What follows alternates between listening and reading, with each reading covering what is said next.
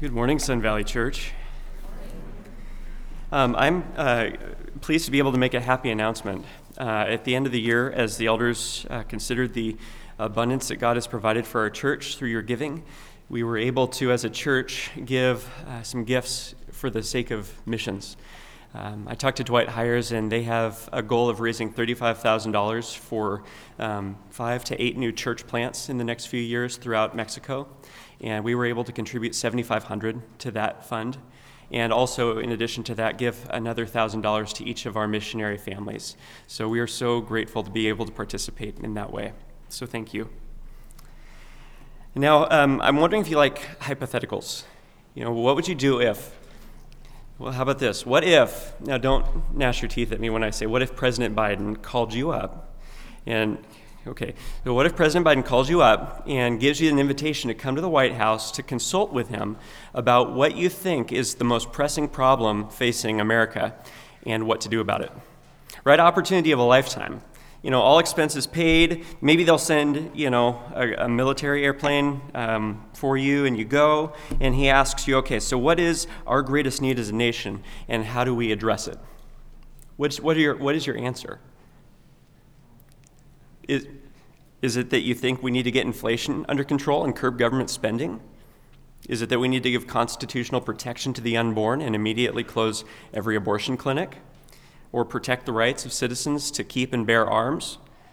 Maybe address ethnic tensions and work for justice and peace? Or maybe ensuring tamper proof elections? What would you say?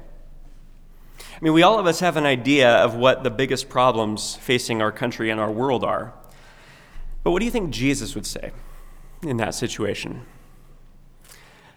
Uh, it's, you know, we're speculating, and we always have to be careful when we speculate with Jesus. But I think if we look how Jesus teaches us to pray in the Sermon on the Mount, we get an idea of what he might say if he were in that place of consultation, which he wouldn't be because everyone would be bowing before him.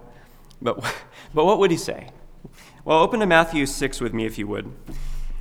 We're going to be looking at the Lord's Prayer once again, and particularly in verse 9. We're going to be looking at Hallowed be your name, but to give us context, I'm going to read verses 5 through 13.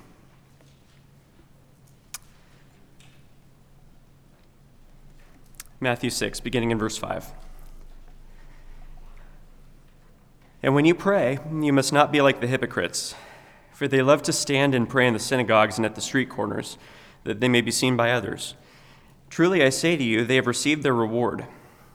But when you pray, go into your room and shut the door and pray to your Father who is in secret, and your Father who sees in secret will reward you.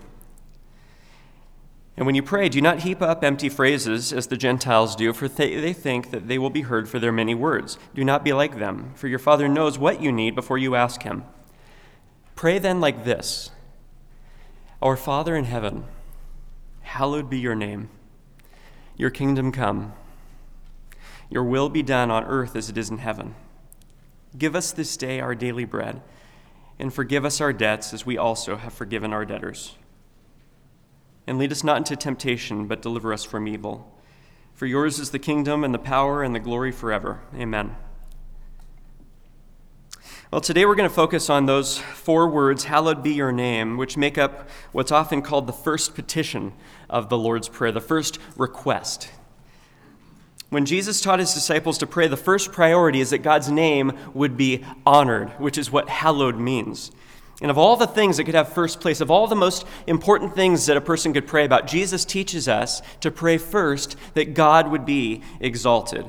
And I think Jesus' answer to the question, what's wrong in America and how do we fix it, would be that God is not exalted and he needs to be.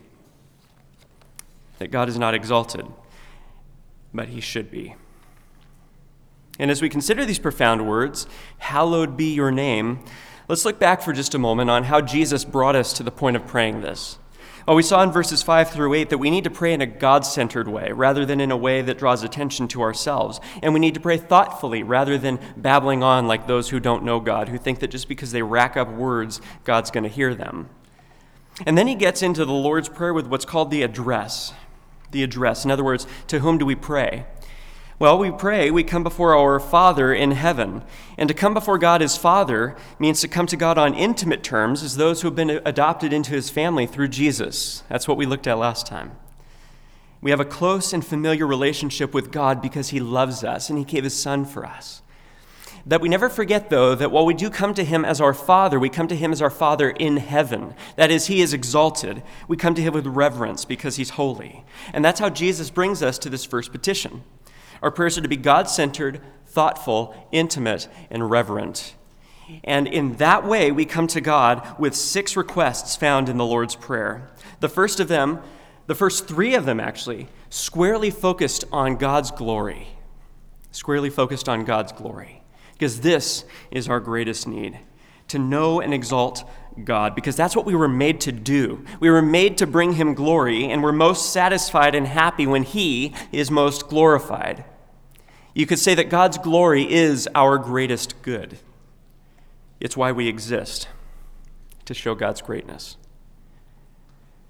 And while many people use the Lord's Prayer as if it was just a formula to pray with repetition, Jesus isn't saying pray exactly these words and that's it. What he's doing is he's giving us categories for how to approach God, how to think about our relationship with Him and the things we bring before Him. And if I could sum up this first petition, hallowed be your name, with one main point, it would be this that our greatest passion must be God's greatest glory in everything and everywhere. Okay? Our greatest passion must be God's greatest glory in everything and everywhere. And so let's see how this idea plays out in this first petition by first considering what it means to know God by knowing his name and then looking at ways in which God's name is despised, and then finally by asking, how can we exalt God's name the way that Jesus teaches us to pray here? And so let's look at what it means to know God. See, Jesus tells us to pray, Hallowed be your name, and he begins by focusing here on God's name. So we begin our prayers by knowing God. And that's where God's name comes into it because we have to understand that in biblical terms, God's name is who He is. God's name is who He is. And for us as Americans, this point is easily lost on us because names don't mean that much, and people are naming their kids Starlight and other things that we're just, where, where does this come from? Is your grandmother named Starlight? I don't know. But the, you know, names don't mean that much to us. But they did in Scripture. They did in Scripture. So Noah, for example, his father says, um, by naming him Noah, which means rest, he says, This one will give us relief from our work. He will give us rest from our work. And in a sense, I guess you could say they did get rest. I mean, they died in the flood. But when God confirmed his covenant with Abram to give him a multitude of descendants, God changed his name to Abraham, which means father of a multitude. Name is important. And if you know anything about Jacob in Genesis, then you'll see how fitting it was that his name means he takes by the heel or he cheats.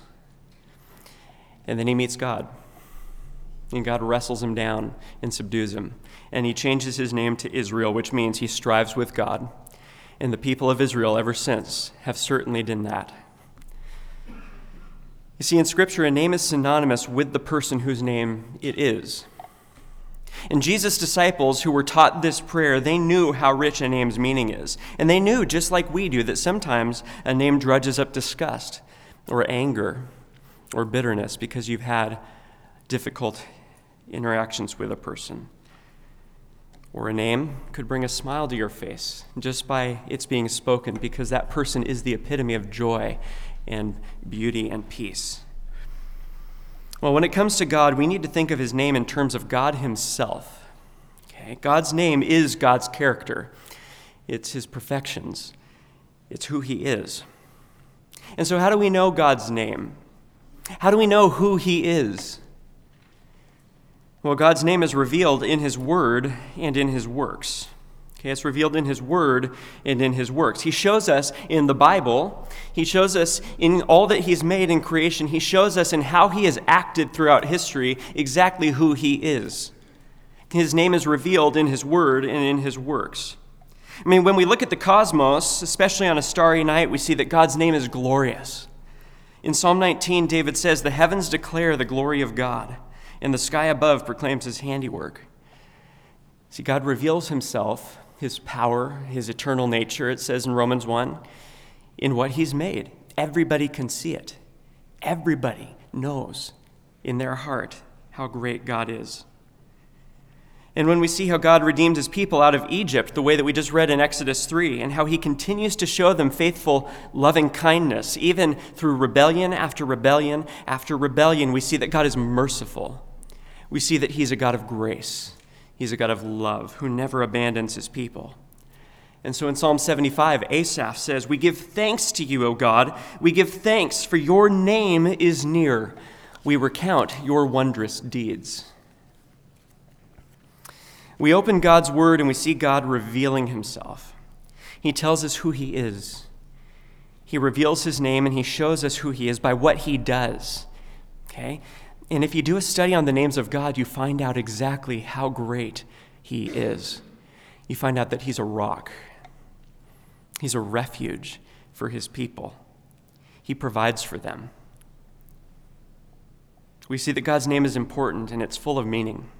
I mean, does it ever bother you when people get your name wrong, especially for the 10th or 12th or 15th time?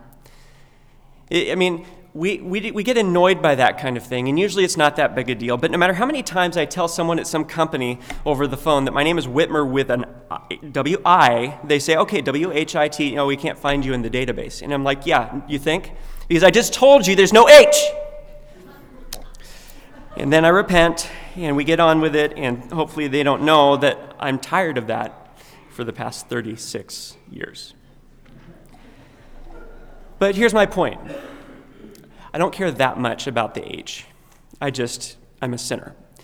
My point is that if we, as Americans, for whom names don't mean that much, get annoyed when people get our name wrong, how much more important do you think it is that we would get God's name right? that we would think right thoughts about him, that we would speak true things about him, that we would represent him accurately. Yes, friends, theology matters because as we speak of God, so we handle his name. He is Yahweh, the God of Israel, who revealed his name to Moses in the burning bush. The covenant name of God, Yahweh, is so holy and revered that Jews throughout the centuries stopped using it and they substituted it with other names because they didn't want to mistreat God's name. And then Moses said to God, If I come to the people of Israel and say to them, The God of your fathers has sent me to you, and they ask me, What is his name? What shall I say to them? And God said to Moses, I am who I am. And he said, Say this to the people of Israel I am has sent me to you. And he identifies himself as the Lord, Yahweh. His unchanging self existence and covenant faithfulness to his people as their Lord is communicated in the divine name. Or consider how Jesus teaches us here in the Lord's Prayer to address God as Father, which we've already seen means that he is tender and gracious and loving towards his people. He cares about you. He cares about me. Or what about the name that is above every name? That at the name of Jesus, we're told in Philippians 2, every knee should bow in heaven and on earth and under the earth, and every tongue confess that Jesus Christ is Lord to the glory of God the Father. You see, when God became one of us in Jesus, the angel told Joseph, his father by lineage, not his not his biological father, but the father who got to name him. He said, Name him Jesus. Why? Because he shall save his people from their sins. Jesus Christ is the supreme revelation of God, and we know God's name through God's Son. God's name is who he is, and he is lovely. We know God by knowing his names and by studying his word and works. Jesus tells us to pray that his name would be hallowed, to pray that he would be exalted and glorified. That must be the heart of our prayers as Christians. If you want to make sure you've got the right priority in prayer, then, then marshal all of your prayers to this one purpose that God would be glorified. In a few minutes, we'll specifically see how God's name is exalted, but I want to spend a moment considering how God's name is despised which is the opposite of it being hallowed. If we are to hallow God's name, it would be nice to know what the pitfalls are so that his name wouldn't be despised. And this brings us back to that meeting at the White House where you get a chance to tell the president what you think our biggest problem is as a nation. See, if we're taking our cues from Jesus, we could say that our biggest problem in the world today is that God's name is despised. All of the problems that we face flow downstream from that God's name being despised, that we do not honor God. And let's look at two ways that his name is not honored, and then we'll look at a real time example of that. Well, that suggests that first, God's name is despised when he is disregarded. When he's disregarded. What does it mean to disregard God? Well, it means to ignore him. It means to act like he's not there, to ignore his truth and deny his works, to prop up false idols and false narratives and false hopes for how the world works. It looks like seeing the truth of God everywhere and then acting as if God hadn't revealed anything. I'd actually invite you to turn with me for just a moment to Romans chapter 1. To Romans chapter 1. Because this is exactly what the apostle does as he's beginning to show us what the human condition is apart from Christ. Romans chapter 1, I'm going to read from verses 18 to 22.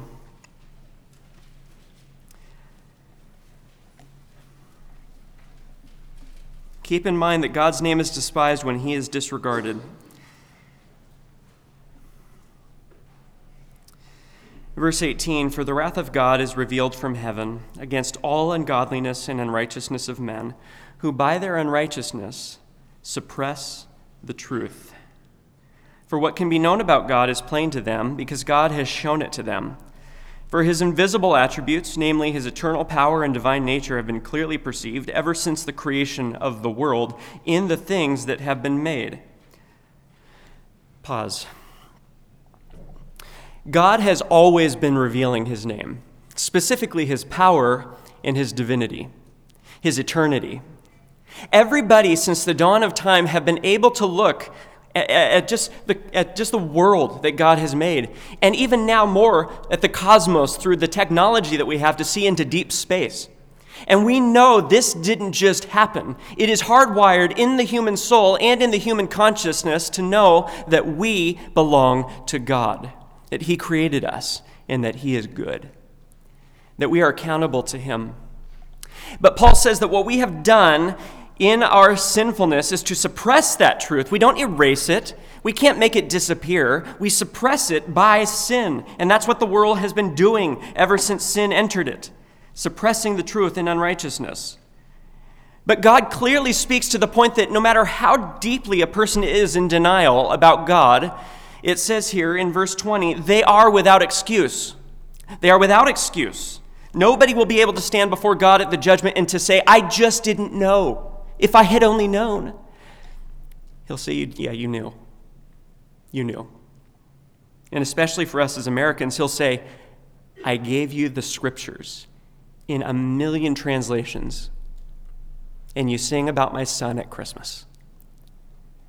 Well, verse 21 says, Although they knew God, they did not honor him as God or give thanks to him, but they became futile in their thinking, and their foolish hearts were darkened. Claiming to be wise, they became fools. They disregarded God. This is what our culture has perfected. God's name is despised when he is disregarded. By his mercy, all of us who are in Christ have had our blindness turned to sight our rejection turned to embrace. His wrath for us turned to mercy. And yet we live in the midst of a corrupt generation. Whenever a believer ignores the God who saved him, or an unbeliever acts like God hasn't clearly re- revealed himself, God's name is despised. And there is no excuse. But a second way that God's name is despised is when his word is disobeyed. Because an important idea of Jesus' words, hallowed be your name, is that, when, is that God would be obeyed. That's what we're praying for, that God would be obeyed. We cannot hallow his name in active disobedience. When he speaks, he's honored when people listen, and he's dishonored and despised when they disobey. When we as Christians know God's word and choose to disobey it, this is to despise God's name. And it's a serious matter.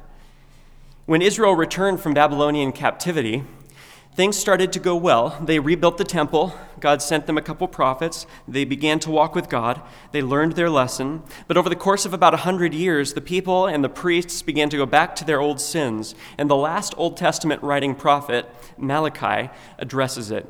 God, through Malachi, calls them to repentance. And he says, A son honors his father, and a servant his master. If then I am a father, where is my honor? If I am a master, where is my fear? says the Lord of hosts to you, O priests, who despise my name. They had disregarded God's word and his commands. Wherever God is disregarded and his word is disobeyed, his name is despised. And as Christians, if we find ourselves doing this, as the Holy Spirit convicts us, the way forward is to repent immediately and return and find mercy once again through Christ, because God forbid that we should despise his name. And thanks be to God, he promises that through, the, through a lifetime of walking with him, he will chip away at our disobedience, and we will enjoy him more and obey him more, and he will sanctify all his people, because he keeps his promises. He is Yahweh. Today's January 16th, a day when many faithful pastors in Canada and even more in the U.S. are addressing a grievous sin in Canada. A sin that I want to take a moment to consider, a sin that I think has everything to do with this petition, Hallowed be your name. The Canadian Parliament just recently passed Bill C 4 with unanimous consent, which means that every single parliamentarian, conservative or Uh, and progressive. Now, just think about that. Every single conservative, together with every single progressive, approved this. And there was resounding applause for a very long time when it passed. The bill targets parents and counselors or pastors who would offer biblical counsel to those who are same sex attracted or who are transgender. What it does is it criminalizes, I'm not exaggerating, it criminalizes any kind of counsel to help someone who is homosexual to embrace the human sexuality that God has designed. It makes it illegal to promote any kind of counsel that helps someone who is transgender to embrace God's design for them as either a biological male or female.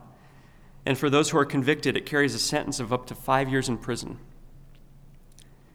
I'm not in the habit of reading uh, legislation from the pulpit, but I'm going to today. I have Bill C 4 from the website of the Canadian Parliament. This is unedited, this is, this is the law there. It went into effect on the 8th. I'm just going to read a summary of the bill and then part of the preamble. Listen to this. This enactment amends the criminal code to, among other things, create the following offenses A, causing another person to undergo conversion therapy, which, according to the bill, is anything that would um, counsel a transgender person or homosexual person to what they call being cisgender, which means male or female, and being heterosexual. Okay? Both things of which go back to, you know, the Garden of Eden the way that God designed it. So it causes another person to undergo conversion therapy. That's now a crime. Doing anything for the purpose of removing a child from Canada with the intention that the child undergo conversion therapy outside Canada. So if you're a Canadian parent and your child is struggling, you can't bring them to the U.S. for biblical counsel. You'll be prosecuted.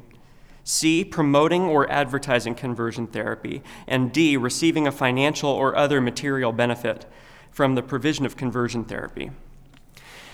There's a, there, there can be a difference between biblical counseling and conversion therapy, but hear me now. Biblical counseling absolutely would aim at that goal of helping somebody to embrace the sexuality that God has designed for them and created for them from birth.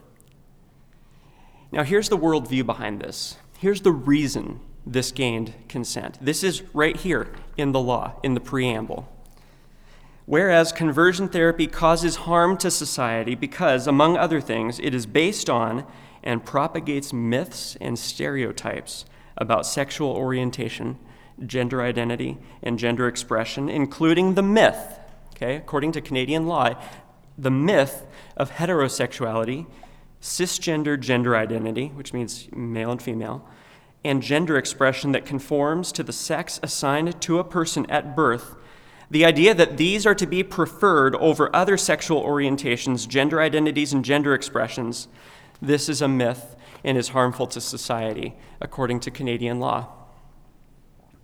And here's what that means in Canada. If a counselor or pastor helps someone who is same sex attracted to repent, he's breaking the law and can be fined and go to prison. If a counselor or pastor helps someone who's transgender to be a man or a woman that God created them to be, he's breaking the law and can be fined and go to prison. If a pastor teaches that God created the human race as male and female and that men can only glorify God as men and women can only glorify God as women, they can be fined and go to prison for up to five years.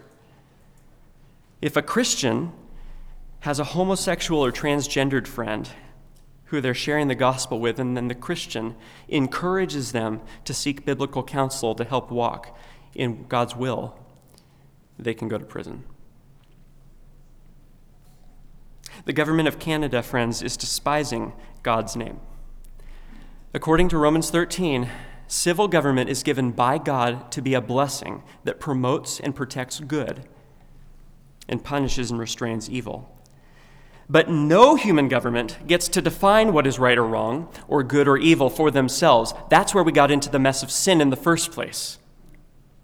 They're only allowed to look to God's word and define and to God's character and to determine based on that what right and wrong truly are and then to act accordingly. That's the whole point. What Canada has done is to criminalize good and protect evil, and God's name is despised, not exalted. And make no mistake, every member of parliament, conservative and progressive, will stand before the throne of God and give an account for how they discharged the duty God gave them. Marriage and human sexuality are under constant assault in Canada and in our nation and in developed nations around the world. And if you think about it, that makes total sense theologically. Because what do you do to a God you despise. You assault his image. And at the beginning, we're told that God made us in his image. And the Bible opens with God creating man in his image as what? Male and female. And the LGBTQIA plus revolution takes aim at destroying that image. The Bible opens with a marriage and it ends with a marriage supper. The church is called the bride of Christ and homosexuality and homosexual marriage defiles that gospel promoting image. Transgenderism exalts itself above God and seeks to remove him and, and remake him in, in its image. And in contrast to this, Jesus teaches us to pray, Hallowed be your name. Hallowed be your name. And so, as God's people, our greatest passion must be God's greatest glory in everything and in everywhere including Canada and the United States, Washington, Yakima. Jesus is Lord of all, and one day those who defile his image will stand before him and give an account. And to that end, we pray for mercy. We pray that the Father will turn the hearts of Canadian politicians from folly to wisdom and from madness to truth, and that today the very people who despise his name tomorrow would exalt and bow before him in repentance. To that end, we pray that the people of Canada would not look to Bill C 4, but to 1 Corinthians 6 9 through 11 for the truth they need. The truth which says, Do you not know that the unrighteous will not inherit the kingdom of God? Do not be deceived, neither the sexually immoral, nor idolaters, nor adulterers, nor men who practice homosexuality, nor thieves, nor the greedy, nor drunkards, nor revilers, nor swindlers will inherit the kingdom of God.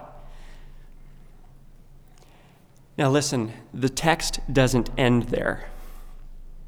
I'm sure that somebody watching online, or maybe even someone here, might think, well, this is all sounding very harsh and doesn't sound like the Christ I know. Well, let me tell you, the Christ you know died for this, so that the rest of this verse might be true. This is the hope. Ready? For you and for me and for anybody struggling with any sin. But such were some of you, but you were washed you were sanctified. You were justified in the name of the Lord Jesus Christ and by the Spirit of our God. Friends, there's mercy and grace and peace and joy for all who repent and believe in Christ. And aren't you glad? Hear what I'm saying. And hear what I'm not saying. I'm not saying that homosexuality and transgenderism are the unpardonable sins, or that they separate you from God any more than pride or greed or covetousness. The way I read it, all have sinned and fall short of the glory of God. Okay? And Jesus died for all. All must turn away from their allegiance to sin, whatever the sin, and trust in Christ for forgiveness and follow him as Lord. Okay? But what I am saying is that for a society to embrace increasing levels of sexual perversion is a Romans 1 mark of deepening depravity. And God is very clear about what that means. It means that unless there is repentance, there will be judgment. We should expect judgment on Canada. We should expect judgment on the United States. To the degree that we will walk in these perversions and not repent, there's one hope Jesus who died for your greed and my lust and for the homosexuality of Corinthian Christians in the first century and anybody today who will walk in repentance. Men must live as men, women must live as women. Marriage must be between one man and one woman, and God must define our identity. And thanks be to God, Ephesians 1 tells us exactly what that is. We are in Christ. We belong to Him, and our greatest passion must be His greatest glory in everything and everywhere. Jesus died for sinners like us so that we would pray, Hallowed be your name. And let's pray for our Canadian brothers and sisters who are under this law now. Let's pray that today the pastors who are standing in their pulpits, and they're relatively few and far between in Canada. That's a whole different situation among the church up there. But let's pray that today, when they get out of their churches, they won't be going into prisons, because now they could. At the heart of the Lord's Prayer is this petition that God's name be exalted and honored, not disregarded and despised. And in terms of the Lord's Prayer, what we could say is that every other petition flows from this. Every other, your kingdom come and your will be done. Give us this day our daily bread. Forgive us. All are under this, that God's name would be exalted. That God's name would be exalted.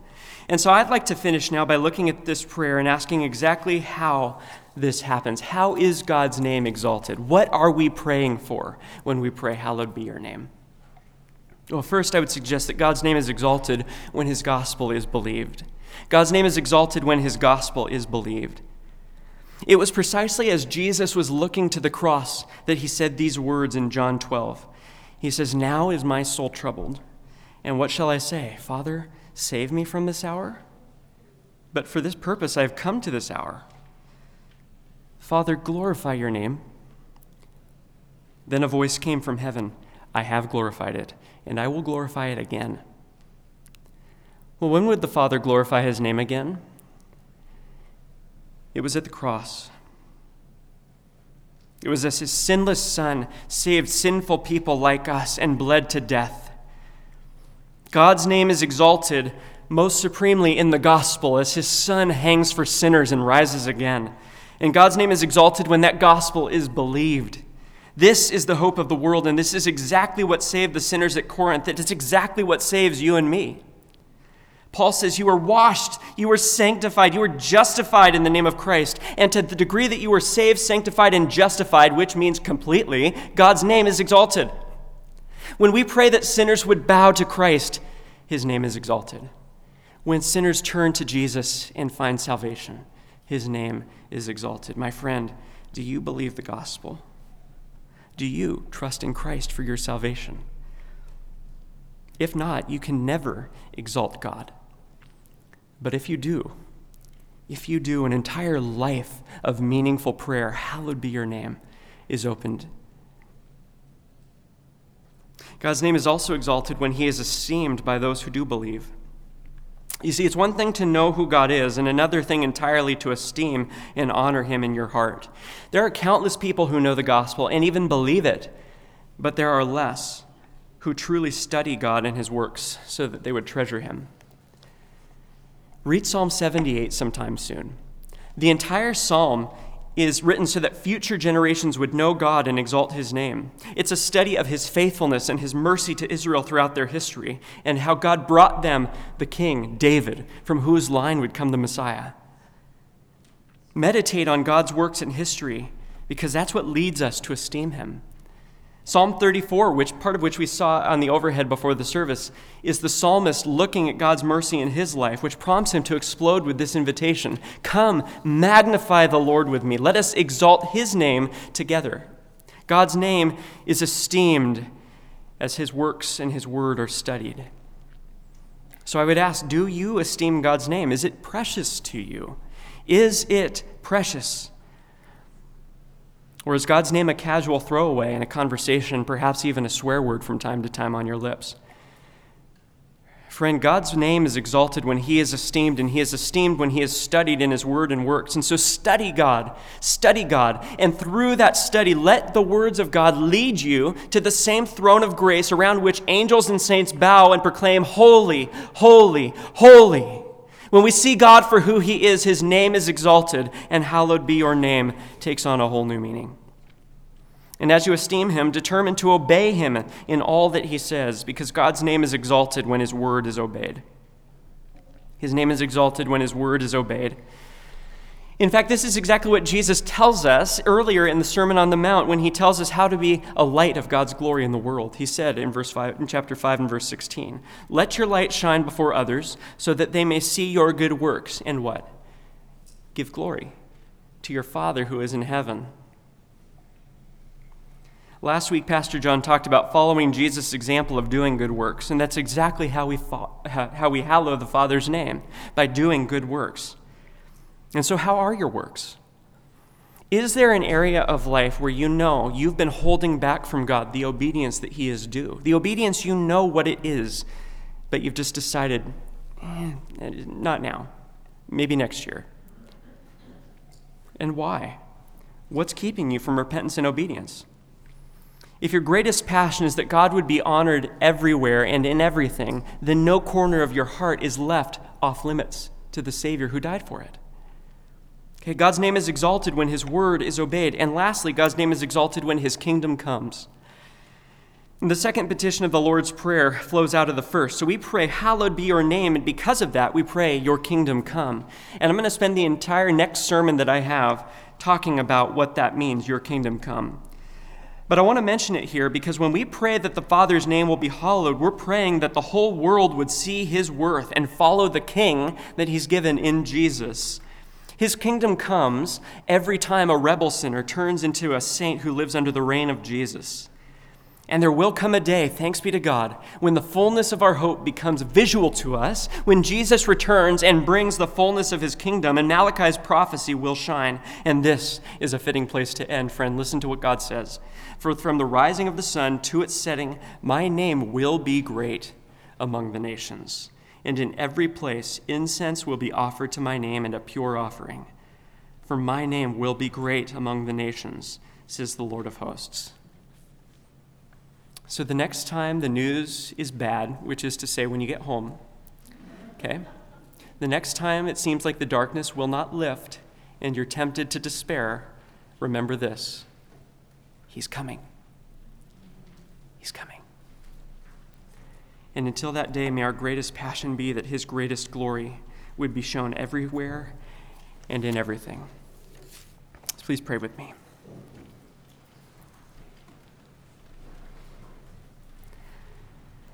Oh, our Father who loves us, who spared no expense, chiefly the blood of his own Son, to redeem us in that love.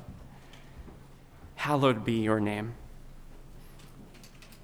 Magnify and glorify it in the midst of a world in rebellion, just as you magnified and glorified it in the midst of our hearts that were in rebellion to you when you saved us.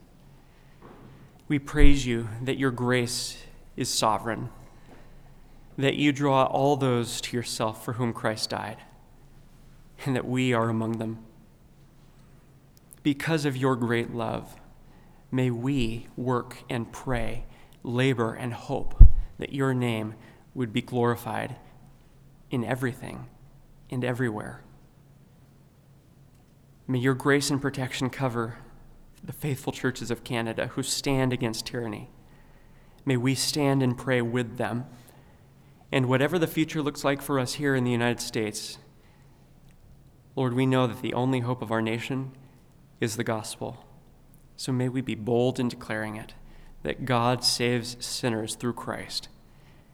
And it's in His name that we rejoice, in His name that we rest, in His name that we hope, and in His name that we pray. Amen.